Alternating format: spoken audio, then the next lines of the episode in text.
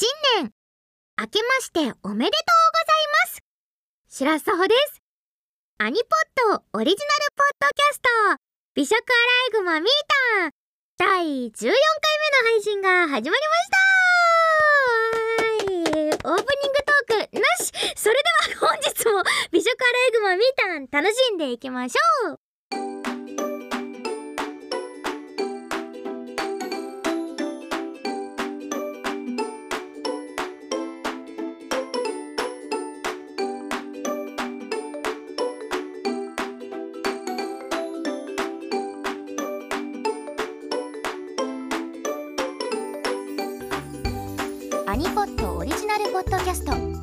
アライグマミータンは株式会社ブラッシュナインの制作でお送りします。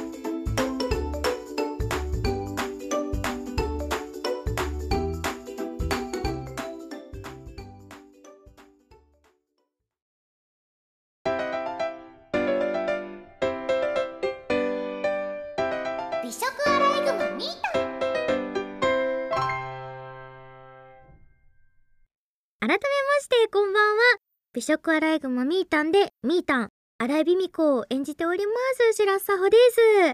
この番組はオーディオドラマアニメパートとトークパートをくっつけて一つの番組として配信する声優の新しい音声番組ポッドキャストとなっております。第1回から聞いてくださってる方はここを聞くのがもう14回目ということですね。繰り返し聞いてくれてる人は一体何回目になるのでしょうか。お決まりの説明文でございます。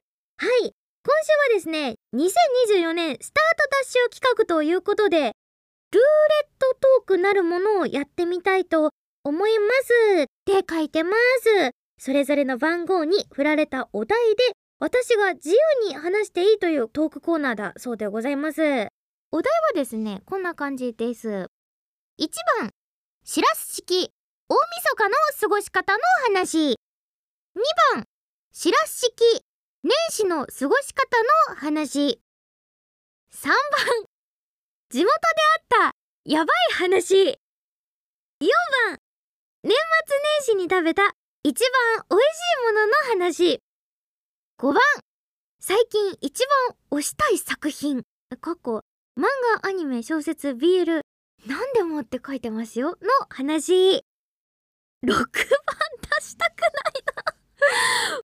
面白い話。やだこれ。なこんなのさこんなの関西でやったらダメなんだからね。関西でその先に面白い話するねなんて言ったらえそんなハードル上げてほんまに面白い話できるんって。めちゃくちゃ厳しく言われるんやから。うわー怖い。6絶対出るなよ。これ私今日はここに来て台本を見たので用意してないんですよ。さっきこの台本を知ったからあの全く今回知らずに来たのでやばい用意しておりません。あ作家さんがあのルーレットを出してくださったのでじゃあ早速1個目から回して。いやでもこれ長い。トークコーナーが今日のラジオ目いっぱいって聞いたから もうちょっと初めの引き伸ばそうかな。そしたら6番6番が出る可能性がねあるもんね。まあでも1個目はやっぱり1番とか2番で大晦日とか年始とかの過ごし方とかの話じゃないですかやっぱり。そのね年明け一発目ですから。まあ1番か2番かな。私最近ガチャ運めちゃくちゃ良くて。レスレリの実況放送でも3回ともめちゃくちゃいい運を発揮してスタッフさんにめちゃくちゃ頭下げられて 本当になんかあの引きが良すぎてコメント欄でそのなんか不正を疑われたりしてるんですけど本当にただただ自分の端末でただ何の不正もなく弾いてるからスタッフさんとかが本当にあのどんどん会うたびにあの霊の深さが深まってってそろそろ地面と膝につくんじゃないかぐらいの勢いで本当に本当にありがとうございますしらすさんって言ってくれてるぐらいガチャがいいですから。じゃあまあ1番か2番引きますよ。いきますよ。スタート!てるるるるるまるまるまるまるまるまるまる止まれ止まれ止まれ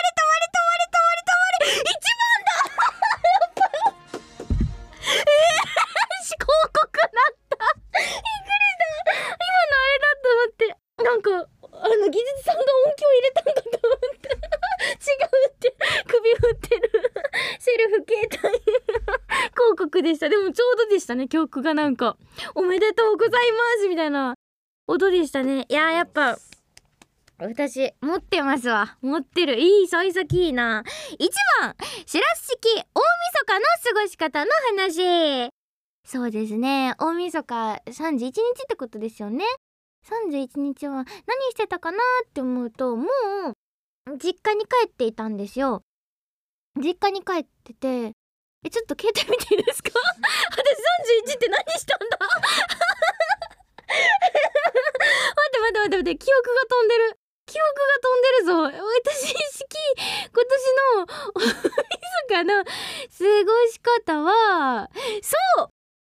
インスタライブをしました。って携帯が言ってます。そっかこれ大晦日だったんだね。良いお年をしたんだね。そうインスタライブをすごい久しぶりにやりましてしかも顔出しでやったんですよ今年の大晦日は。その実家でやって実家のそのなんか空いてる部屋でやったんですけど結構2時間ぐらいやってその その中でちょっと私のね昔のあのー、ものを振り返ったりとか現物があるので昔小学生の頃に書いたその小説を 振り返振り返ってちょっと音読してみたりとか あのー、ちょっと昔作ったその創作物などを振り返ってみたりとか一部いたしましたね。その個人的にはその小説がですねあのー、見てくださった方はあれかってなってるかもしれないんですけどちょっとここだけの人に説明をするとですね軽く小学校の授業で私の学校はその自分で小説を作るという授業がありましてありましてその 一から全て何でもいいんだよって。だからもう小説家になろう。君が小説家になろうっていうやつがあってもうもうフォーマットとかもなし。それで私がその作ったそのチビたちの冒険っていうその猫のチビが冒険する話が巷でその小学校うちの小学校で大盛況でしてもう回し読み。娯楽がないもんだから。回し読みに回し読みを重ねぜひ続編をという先生続編をという声をいただきましてその作ってしまったあの続編がですねその手書きの原稿がなぜか家にまだありましてチビたちの冒険パート2みたいなやつなんですけどもうそれの記憶が私にはないんですね。それを作ったっていう記憶しかなくて実際どんな文章だったんだろうと思って、まあ、みんなと一緒に開いたんですよ。そしたらもうえぐい。もうまずスタートから語尾がにゃなんだよね。その語り手の語尾がにゃ あのしかもなんか1文目からなんかチビたちはなんかクリスタルフラワーを手に入れたにゃみたいな書いてて何クリスタルフラワー？何何何何ってなって。でなんかその当時ですよ。私の学校で声優の真似事みたいなものが流行っておりましてその私の書いた台本をみんなで声を当てて読むっていうのが流行ってたんですよだからドラマ CD みたいな感じですね。それぞれキャラを振って読むみたいなのが流行ってそれをもっとこの会話パートが欲しいっていうのでその続編はみんなの要望に応えてほぼ会話パートなんですよ。でなぜかその主人公のチビじゃなくて多分なんか人気があったであろうなんかそのなんかレブキュランキャラの中のカップルみたいなところに焦点を当ててやってるんですけどまあそれが痛くてもう小学生が書くものだから。あとその恋愛パートにしちゃったもんだからそのとんでもない量の矢印の向き方 出てくるキャラ出てくるキャラもうそのみんなどっかに矢印が向いてるんですね。そのえぐい現物をちょっと読んだりしてあのそれを見ながら過ごすっていう大晦日は最悪だな。なんだこの最悪な大晦日の過ごし方。えー、そうですね。黒歴史を振り返るっていうことをはい。たしました。まだちょっと全部はそのインスタライブでもちょっと全部は見せてなくてちょっとやっぱきつすぎて。いや私の先に読んどけばよかったんだけどね。そのやっぱりちょっと私の心臓が耐えきれなくてまだ家にあるんですけど。はいあのみーたんにだけはこの話しないでおこうって思ったのにうっかり大晦日の話が あるからだって他にできる話ないんだもん。まだ寝てたしね。あとずっと実家で寝てたしね。あとないよ。全然ない。あのー、黒歴史振り返って寝てただけ。はい。まあでもみんなにまあ小説家になりたいとかちょっとやっぱそのねそういう夢を持っててもしかするとこう年齢でね何かこう踏ん切りがつかないちょっとなんか勇気が出ないみたいな方がいるかもしれないんですけど大丈夫ですよあんなひどい作品を書いた私が こんなに大きくなってから声を当てるみたいなその セルフ自虐みたいなことをしてたんですからまあまあ皆さん皆さんはあの文章よりは素晴らしい文章を絶対に 書けてると思うのであのぜひねそんなやばい文章でも続きが気になりますってコメント欄でその慰めじゃなければ書いてる人がいた。ツイッターで煽ったように「先生」って書いてるやつもいた。バカ野郎。ねなんかはいあの いつかねあのやつを私は燃やしたいと思います。ドラム缶とかがあれば燃やしたいと思います。はいそんな感じでございます。じゃあもう一回回していこうかな。これはもう1引いたから次も2とか。あと4年末年始に食べた一番美味しいものの話。この辺もいいですね。この辺も聞きたいですね。いきますよ。じゃあ回したいと思います。ルーレットトーク2回目スタートテクテクテクテクテクテクテクテク待って今気づいたけどこれなんか3がでかくねちょっと待って3と6でかくね 4! すごい嘘でしょ私持ってるんですよ年末年始に食べた一番美味しいものの話。みーたんのスタッフさんはいつも私はあの どうせどうせあれだろって思ってたでしょう。私すごいんだから。やっぱり主人公の力このこの音声配信番組においては私主人公ですからやっぱちょっと主人公になるとね主人公の力っていうものが発揮されるんですよ。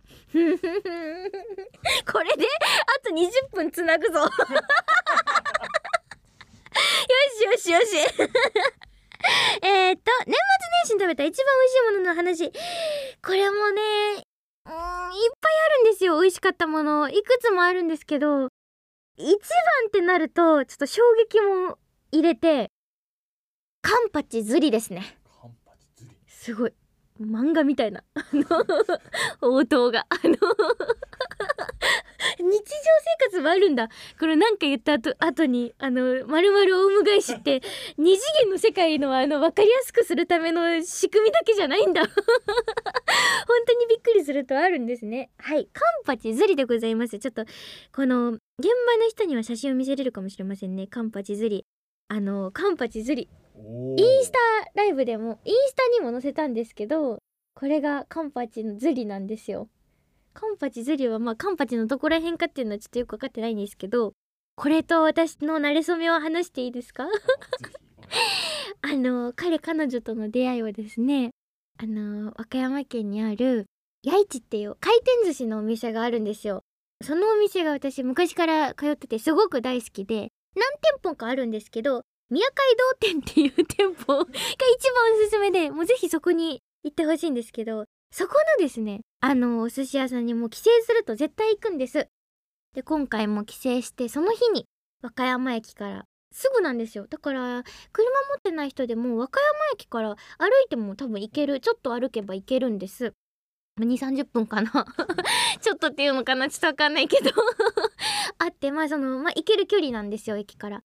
でそこに行きましてでもいつも食べるもうちっちゃい頃から食べるお気に入りといえばアオリカの木漬けとかサーモンマヨとかエビグラタンとかもう決まりの定番のやつがあるんですけど今回そのお父さんも一緒に行ってあのお母さんとお父さんと3人で行ったので父親があのハマチとかカンパチとかブリとかそういう脂の乗ったああいうああいう魚。待ってあのあの手の魚を私は家族はああいう魚って呼んでるんですけど。ああいう魚の部類がすごい好きで。母親がもう食べないんですよ。そっちの魚。を そっちの魚。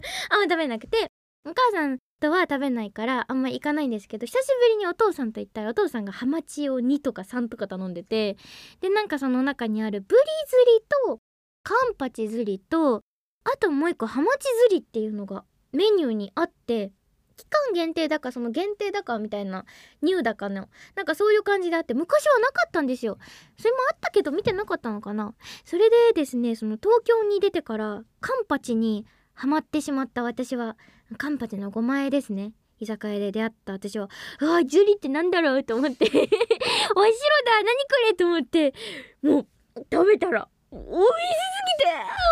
あの油が乗っててしかもなんかこう食感がですねザクザクザクって感じなんですよ。いやもうそのもう今今思い出せます。私があの歯がカンパチずりを噛み砕く瞬間を。美味しすぎて。もうもうもうびっくりして。もう本当にあの仕込みみたいな反応しました。親の美味しいって。そっからもう一回食べたんかな？もう一回一回食べたんかな？もうなんか結果2皿か3皿かぐらい食べたんですけどこれがもう感動ででもなんかこっちに戻ってきてスーパー行ってもカンパチはあってもカンパチ釣りって売ってないんですよね。うーんどこにあったら東京の寿司屋さんにはあるんですかね？あんま見たことない。カンパチ釣りが食べれる場所 探してます。皆さんあったら教えてください。本当に美味しかったのであとそこの回転寿司屋もすごいおすすめで他にも美味しいのがいろいろあるのであと南蛮漬け。本当にこいつこの時間で終わらせようとしてるっていう笑いが出てますけどあのそこの店は300円以下だった気がするんですけど200何円であるその南蛮漬けがすごい美味しくて量もいっぱい入ってて大好きなんでいつも食べてるんでおすすめです。あここまでかな。あでも他にもねおばあちゃんの作ってくれたんで あ一一ですね。あはい。あはいじゃあもう一回回します。んじゃあ次は2か5ですね年始の過ごし方か一番推したい作品。ここで2か5を出します。面白い結果にはさせません。年始初めてだからね。いきますよ。いやちょっと待って本当にこれ一回あれ？ちょっと待って。あれ？1と4消えてませんか？消してます消してます。なんで？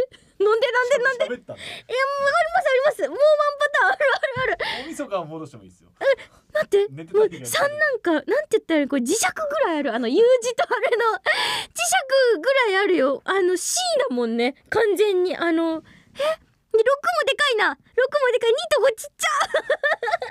均等じゃなさすぎるやろ。せめて均等やろこんな これで2と5出したらすごくないですか？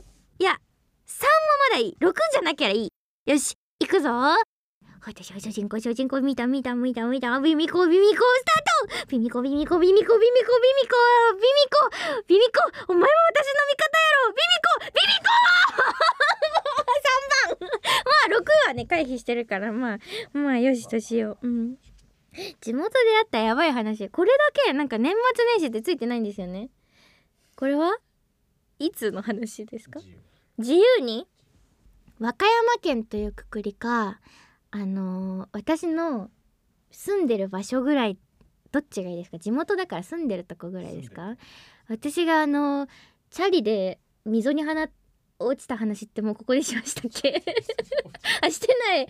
あの和歌山県って真っ暗なんです。和歌山県は真っ暗じゃない。ちょっと語弊がある言い方しました。私のあの地元ってあの街灯っていう存在がほとんどなくてですねあんまりその街灯が街灯として機能してくれてなくて星空がすごく綺麗なので星が出てる日とか月が強い日はその明るいんですよ。ちゃんとその自然の光で。本当に狼 狼男みたいなあれなんですけどただその月が隠れてしまってる時天気が悪い時とかはその星も見えないよみたいな天気の時って本当に真っ暗ででその街灯もないもんだからうまいことですねこの森っていうんですかねこの茂ってるあの緑が茂っちゃってるところトンネルみたいになっちゃってる道路のところとかもあって上がもう森でズバーッとそこの坂道があるんですけど私の家からそうだなもうあと4分で着くよ家にみたいなチャリでね着くよっていう時に結構最後の大坂みたいなところがありましてでそこが坂を上がると川にかかってる橋なんですよ。でその下から橋に向けて坂道が結構えぐい坂道があるんですけどもうそこの道しかないですねうちの家に行くには。でも絶対通んなきゃいけないそこの道を私が高校の時に乗ってたチャリ J ボーイで入ってると J ボーイって知らないですか？あのうちのお父さんが大好きな浜田省吾さんの曲なんですけどお父さんがチャリに J ボーイってステッカー貼ってしまったがゆえに 私が高校で J ボーイって言われた話 知らないですか？あのちょっと怖い男子たちが「なんだこの J ボーイってチャリ誰のだよ!」って言って 歩いてきてむっちゃ怖いブルブル私だってなって話しないですか？まあその J ボーイをですね乗ってた時に J ボーイは折りたたみ自転車なんですよ。でちゃんとした自分の持ってる自転車の時はあのいい感じのでっかいライトがついてるんですね。もう自転車を漕ぐと勝手にその摩擦みたいなので電気がつく高校としたライトなんですけど J ボーイはですよあの折りたたみ自転車だからその備え付けのライトなんですよ。だからそのか細い J ボーイか細いライトが。でなんかその壊れてたのかなライトが。何だったかでとにかくそのライトがついてない状態で走っててその日は。で私はもう何十回も何百回も通った道だから全然行けると思ってそのいつもの幅でね あの自転車をこいでたらもう気づいたら私なんか鈍い痛みとともに平行感覚を失っててまあ、結果的にその溝に落ちてたんですけど。チャリごと。まあでもその田舎ですから草が茂ってますから結構なえぐい何メートルもあるどでかい溝なんですけどいい感じにその草木が生い茂ったがゆえに、まあ、ちょっと若干クッションにはなっててだからズバズバズバズバズバっていって、まあ、最後そのぶち当たって死ぬっていうとこまではいかずになんとかその草が守ってくれたんですけどまあ、とにかくでも真っ暗な中走ってたら痛みと今どこ向いてるか分かんないんですよね。その私今まっすぐ向いてる。今横になってる。なんだかチクチクして痛いみたいな。私は今どこみたいな宇宙猫みたいな感じになって。えちょっとまあそのまま待機した時になんか車とかが通ったんでその光であ私の目の前がすごい草ってなって。それで今自分がその溝に落ちているっていう現状を知って。で確かですね私の記憶が正しければ私はそのまま J ボーイを草むらの中にほっぽって家に帰ってあのその後お父さんにちょっと J ボーイがあれしてこれしてこうであの場所に J ボーイがって 言ってえ父親があの J ボーイを迎えに行くっていう。出来事がまああったんですけどそれはやばい話ですか。やっぱりね街灯って大事ですからね。街灯つけてくんないのやばいですよね。でもそこやっぱすごい危ないと思うんですよ。あとその横断歩道っていう概念があんまないのでそのないんですね。あの機械が。青だよ赤だよ今行っていいよみたいなのがないそのご自由に向こうとの兼ね合いでどうぞみたいな その ご自身たちで問題解決してもらってみたいな横断歩道ばっかりなので手とかちゃんと上げて渡っててもう突っ込んでくるね。そう。見て見て見て見て。本当にだからもう散歩する時とか本当ありえないぐらいのぐるぐる傾向とかで歩かないといけないんで親とかもなんかすっごい私の頭ぐらいあるんじゃないかみたいな懐中電灯が 家にあったりとかしましたね。はい。あのそんな感じでございます。あとはそうだな。なんかすごい道にゴキブリがいるけどあれ全部なんかカブトムシだと思ってたとかかな 普通か。それも普通か。ねベランダに猿が来るとかも全然普通ですよね。全然やばい話じゃないです。もうそろそろいいんじゃないですか？ラストっすかね。ラスト？ラスト。ラスト？ねえ三択じゃん。待って待って待って待って待って待って。面白い話ないよ。面白い話。面白い面白い。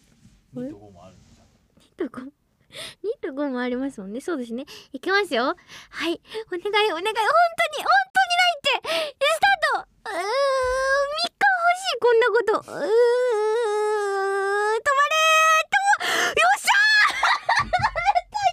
ー。い。ったい。ったい。った2番シラスキ年始の過ごし方の話してほしいしてる。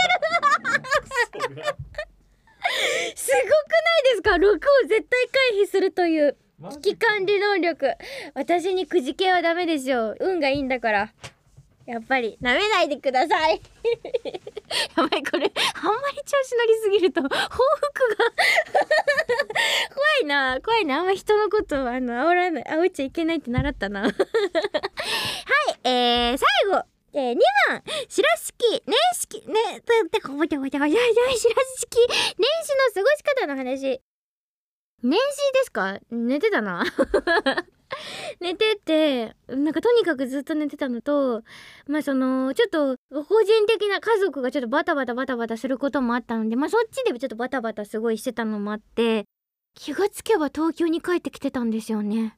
だからみんなも寝れるなら寝た方がいいね。うん。あのお休みってほんと一生寝れるから、まあ、寝寝る寝るあちょっとあとあ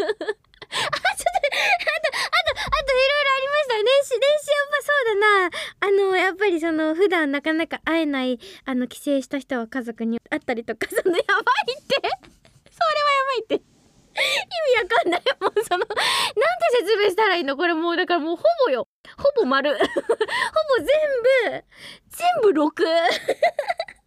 いやこれはまああれなんじゃないですか？いやエンディングとかね。エンディングでちょっと時間が余ったらあれですかね。はい。えー、寝ましょう。はい寝ましょう。はい以上。ルーレットトークのコーナーでした。ここからはドラマパートの第14話を聞きたいと思います。今回はどんなスイーツがも 持っている 待っている 待っているのでしょうか？なんか正月ボケですかね？はい。それではどうぞ。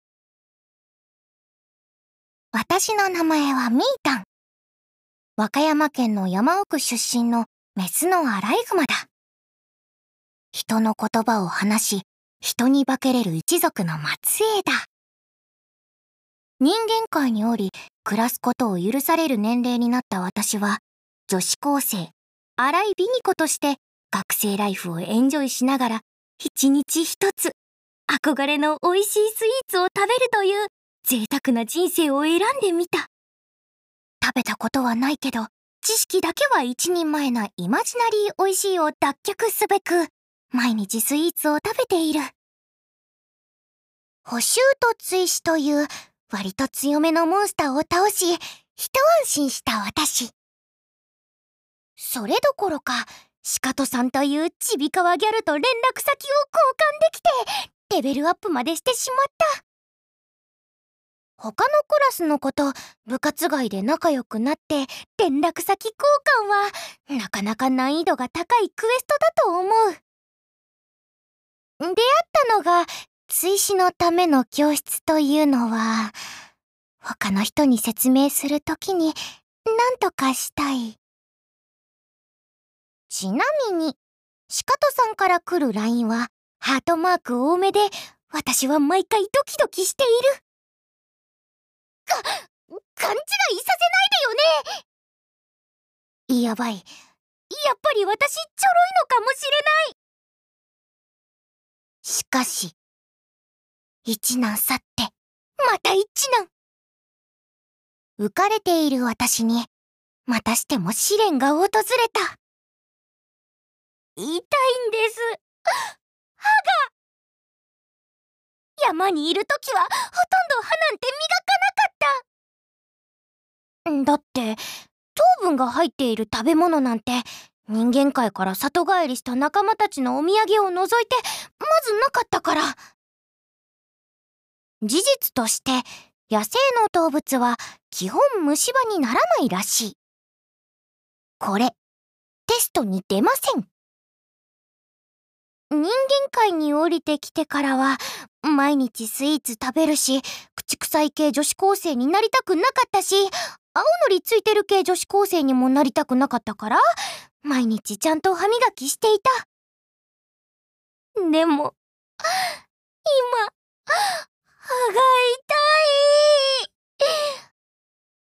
放っておくと、後で倍返しでは済まないことになるという。そんなわけで、意を決して歯医者を探し始めた。もちろん、インターネットで。現在地から歯科医院を検索し、レビューのスコアとレビュー数から安心できそうなところを選ぶという、至極まっとうな方法で選んでみた。あと、ホームページを見て、歯科衛生士のお姉さんが可愛いような気がしたのも加点ポイント。君に決めたと選んだ病院名を見て、私はゾッとした。猿川歯科医院。え、なにこれ？熊牛鹿次は猿？こんな偶然ありますか？怖いんですどこんなことを言いながらも好奇心が勝ってしまった私は気づいたら電話をかけて猿川歯科医院の予約を終えていた。診察当日おしゃれな外観の猿川歯科医院の門をくぐる私。受付のお姉さんかわい。い歯科衛生士のお姉さんかわいい。そして診察をしてくれる先生。かわいい。せ、先生もかわいいだと？名札を見ると、猿川と書いてあった。猿川先生私の担当歯科医がこんなに可愛いわけがない。泣き袋、垂れ目、巨乳。こんな美人歯科医だったら毎日通っちゃう。と、心の中で興奮しながら診察を受けると、やはり虫歯ができていた。早速、猿川先生による治療が始まると、私は気づいてしまった。どんなに技術が進歩していようと、歯を削る時の音はギュインギュインするし、恐怖を感じる。宣言撤回します毎日通いたくはないそして、治療中に恐る恐る目を開けてみると、ものすごい笑顔で治療している猿川先生が目に入った。えそういうことか？この人はこの状況に耐えている私を見て楽しんでいるのか？そんな疑念に駆られていると、治療は終わった。猿川先生の名誉のために言うと、治療自体はものすごく丁寧だった気がする。比較対象がないので、気がするとしか言えない。そして、帰り際に猿川先生からかけられた一言が忘れられない。次からは治療中に絶対に目を開けちゃダメ。開けたら、どうなるかわかってる？どうなるんだろう？そんな好奇心に一瞬駆られたけど、猿川先生の瞳の奥が全く笑っていなかったので、私は我に返った。一回の治療では終わらなかったので、もう一度来る必要があると言われ、私は次回の予約を済ませた。別の歯科医院に行く選択肢なんて1ミリもなかった。そんなことをした瞬間、私の身に何か起こりそうな気がしたからだ。そんな今日のスイーツはこれ。虫歯になったって、私は食べることをやめない。もち米から作った皮で、あんを包んだ和菓子。名前の由来は、千年以上前、平安時代中期に活躍した歌人、学者で36河川の一人でもある源の下号が読んだ和歌が始まりと言われている。江戸時代に現在の原型となる東に案を挟んだものが生まれ、金型の技術が進んだ明治時代以降に現在の形のようになり、一気に国民に広まっていったとか。うん。それでは、心を込めて、いざ実食いただきますうんパリッとした皮が口の中で徐々にしっとりとしていく口の中であんと皮が混ざり合っていき優雅な甘さを演出していくでもこれだけでは終わらない栗入り、アイスクリーム、かわいい形。変幻自在に広がる無限のバリエーション。これこそが、パリッと、しっとりと、上品な甘さでおなじみのモナカもうたまらない。おいしい。おいしい。おいしいだ。川柳部の部員として修行すべく今日のスイーツ川柳を一句無我夢中。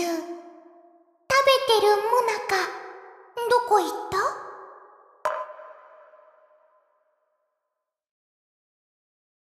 その心は。美味しすぎて必死で食べたら口からもうなかった。ふん。ごちそうさまでした。明日はどんなスイーツ食べようかな。美食アライグマミータン第14話。虫歯とモナカ。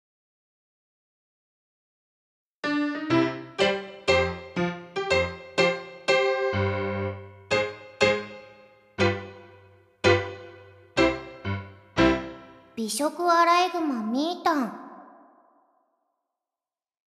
はいということで第14話虫歯モナカの回をお聞きいただきましたが皆さんいかがでしたでしょうか？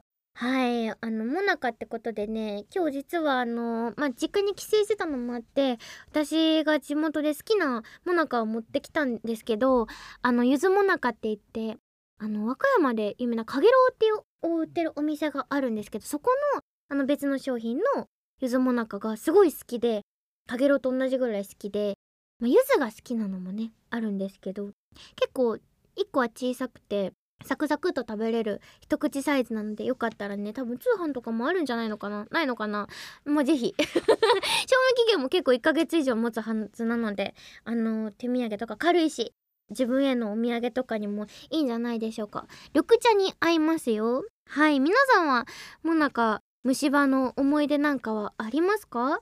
私なんか昔からなんか歯がすごい激強みたいで虫歯になったことがなくてあの虫歯だと思ってたら虫歯じゃなかったみたいな。あの小学校に検診に来るおじいちゃん先生みたいなのがいるじゃないですか。あの先生がすごい優しい本当におじいちゃんなんですけどいつもすっごい大量に私の歯に虫歯のマークつけていくんですね。そもそもうちの小学校に来てくれるその先生はうちの小学校にいる全員になんかすごい量のマークをつけちゃうんですよ。だからなんか検診受けた時は本当に虫歯6みたいな。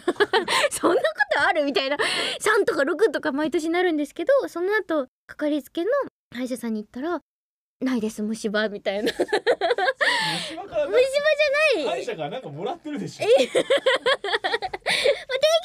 検診は行くんであれなんですけど、まあ、痛みもなくだからそのなんか虫歯まあ、なく過ごして結構なんかその歯に恵まれてって その虫ではないんですけど周りとかは結構ねそのね自分の性質的なものでは虫歯になりやすい子とかはやっぱ大変だって言って痛いって言ってたりとか甘いの食べれないとか学生時代とかもよく聞いてたので大変だなって思いながら私はなんか唯一できるマウントのうちの一つだったんで私あーうんうん虫歯ないんだとか花粉と虫歯ね私が高校の時に人にできるマウントってこの2つだった しかなかったから。一生虫歯と花粉だけないマウントしてました。あー花粉ね花粉。うんうん。私花粉じゃないからな。わかんないな気持ち。ごめんごめん。マウントしちゃってごめんごめんとかやってたらなんか2年前ぐらいになんか花粉症ではみたいな症状食らってあのすごいあのみんなに泣きつけました。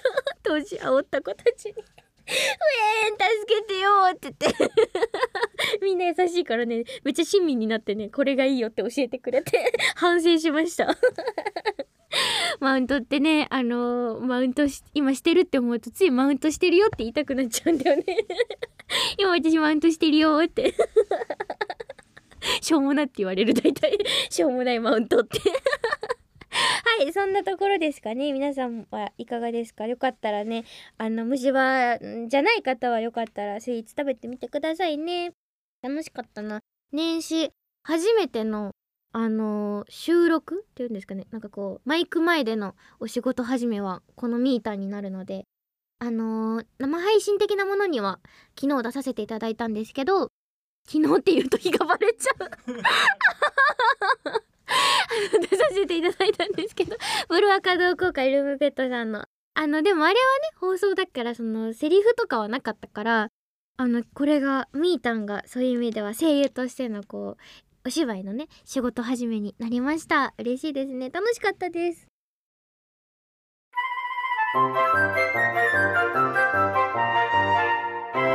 美食アライグマみーたん。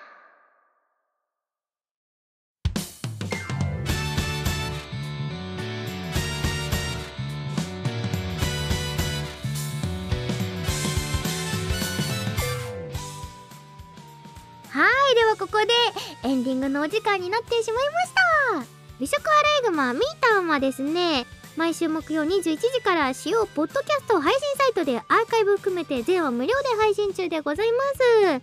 来週もぜひぜひご期待ください。あっという間にエンディングになりますね。皆さんの年末年始はいかがでしたか？みんなが自分のね時間をゆっくり持ってたらいいなと思います。ちょっと私も自分にできることを見つけてねあの頑張っていきたいと思います。番組へのお便りは各配信サイトの説明文や番組公式 X に記載されている番組公式 Google フォームより提出してください。皆様からのお便りお待ちしております。また番組公式 X ではミータンの妄想日常が垣間見えるイラストも更新されていきますのでミータンの可愛い日常を覗きつつ美味しいタンを広めていきましょう。スイーツだけじゃなくて美味しいものもう本当にんなんとかタンって言えばもうちょっもう大体ミータンになれるかもしれないという説もありますからぜひぜひ使ってってください。あの X でのポストもねお待ちしておりますよ。ということでえー、そしてですねここで大事なお知らせでございます。現在第5回ジャパンポッドキャストアワードのエントリー期間中でございます。ジャパンポッドキャストアワード有料なポッドキャストコンテンツを発掘し応援する日本初のアワードでちょっとありえないぐらい 日本語初 よくガタガタでございますね。はいもう一回いきますよ。皆さん大事なとこなのであの聞いてください。ジャパンポッドキャストアワード有料なポッドキャストコンテンツを発掘し応援する日本初のアワードです。はい。その中で実はですねリスナー投票部門というものがありまして1人1票までということで皆さんまあルールはね守っていただきたいのですが皆様の清き一票はい、えー、ビミコとしらすに、えー、清き一票をぜひもしこの美食アライグマみーたんが面白いなちょっとでも好きだなまあまあ好きだなまあまあ入れてあげてもいいかな まあタイトルは知ってるかなと思ったらぜひとも、えー、ぜひとも入れていただきたいと思います。応募締め切りは1月31日だそうです。詳細はですねジャパンポッドキャストポポッドキャストポッドキャストポイトポイトポイト、えー、詳細はジャパンポッドキャストアワードホームページ詳細をご確認ください。はい。あの1月31日までの放送でですね毎回毎回多分お知らせこれをしていくことになると思うのでよろしければこれは1日1票っていうよりはもう全体を通して1人1票ってことなんですかね。あじゃあどっかのタイミングで入れてくれればいいのでそのなんか31日まで粘って最後まで面白ければ入れてやるとかだと忘れちゃうかもしれないから。忘れちゃうかもしれないからできれば早い時に忘れないうちにねこういうのはちょっとピュッて入れてくれたらすっごいすっごいすっごいすっごい。ピミコと私とこれを作ってくださっているスタッフさんがきっとみんな全員喜びますので。よければ清き一票お待ちしております。アニポットオリジナルポッドキャスト。あれ？あれ？違いますか？あれ？あれ？あれ？あれ？なんか今今ここから戦い。はい。あこれでこれを回します？これ回します？面白い話ね。面白い話。でこれこれ誰がか誰がするって書いてないもんね。面白い話を。え？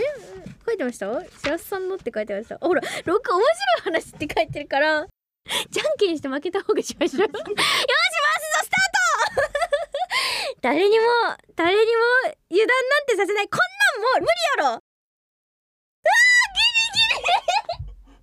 くそー。待って本当にあとちょっとで5なんですよ。まあ6なんですけど結果面白い話なんですけどすごくないですか？でもこれが運命力か。でもギリギリ足りなかったか。あーく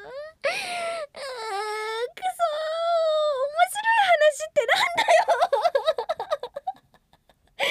面白い話ってなんだ。私そんな面白い人生送ってきてないんですよ。真面目にね生きてきましたから。全然ないですよ。だってみんなが面白いと思う話ってことですよね。誰が判定してくれるんですか？手挙げてる手挙げてる。だってあーやだ。あーなんだろうな。あーえー、なえ面白い。あ何ですか？サイコパスマネージャーの。あサイコパスマネージャーの。イラストの。話あイラストの話面白いかな？失礼。バカ失礼。あのサイコしかもあれですよね。サイコパスマネージャーであの名前がもう通っちゃってうちのマネージャーがエゴサしてるんですよ。うちのマネージャーもあの美食アライグマ見たんでエゴサしてるんで皆さんほらあのマネージャーも見てますからぜひいっぱいやってくれると私の持ち上げツイートとかね私の持ち上げポストとかいっぱいしてくれた。マネージャーだからね。なんですけどあのなんかサイコパスマネージャーって呼ばれるのちょっと気にしてて。あのでも困ったことにもうね定着してるああいいってことです。みんな。よかったですね。あの どの仕事にたついてるのがサイコパスマネージャーか特定しようとする人を見て笑いました。私の別の仕事についてきた人がこれもサイコパスマネージャーかなみたいな。あの時いた人かなって あのアリサホエンパの人じゃないですついでに。あのマネージャーとは別なんで多分皆さんとはまだ顔合わせてないかもしれないですね。もしかしたら別現場とか別の役者さんの現場とかならあるかもしれないですけど。ないですね。そうだな。私が面白い話？あー自分では面白いと思ってないですけどあのー普通にコンビニに行って歩いてコンビニにあのー学生時代に行ってなんかコンビニの人にすごい見られるなーって思ってたら下あの肌着あのヒートテックなるものがあの脱いだヒートテックがスカートに引っかかってて あの尻尾みたいになってたっていうのはあれは恥ずかしい話ですかね 面白いより。なんかねすごい見られるなって思ったんですよ。あのしかもなんかあのあんまりなんかそのヒートテックなんて人に見えないからそんな可愛いやつとか着るわけないじゃないですかそういうのって。長袖なんですけど冬で。あの肌色のやつ。だからちょっとおばさんっぽかったのかな？その人から見ると。でその脱いだつもりでなんか夜夜夜中だからバッて脱いであの他の服を上からパッて着てそのまま行ったんですよ。そしたらそのちゃんと脱いだやつがちゃんと脱げてなかったみたいで そのズボンだかスカートだかの腰の後ろに挟まっててそれが全部ドレルランって後ろに伸びてて。だからなんか肌色ヒートテック引きずり女。にはなってたのは私は別になんかあーあーって思ったんですけど、まあ、友達に話したらチェックしてましたね。あこれ違うこれなんか怖い話かもしれない。これ痛い痛い話かもしれない。まあちょっと趣旨とは変わりましたがあ皆さんこれあの気をつけてくださいねっていうあの雑なね雑なことしてると良くないですよっていうのとあとあのーいついかなる時も肌につけるものは人に見られてもいいという 感じであの毛玉とかついてたあの塩感いっぱいのやつをあの知らない人に見せてしまってなんか恥ずかしいよりもあのこんなものを見せてしまって申し訳ないという気持ちとあのほんとヒートテックでよかったなっていう気持ちでいっぱいでございました。はい。はあ怖いな。美食あれが見た。怖いな怖いな。こんなこんなドキドキコンテンツが。いやー回避できたと思ったのにな。回避できないもんですね。はい、えー、美食アライグマミータンアニポットオリジナルポッドキャスト。美食アライグマミータン何回言うんだ。何回言うんだ。まあ何回言ってもいいでしょう。タイトルだから。お相手はミータン荒井美美子役の白洲佐穂でした。また来週。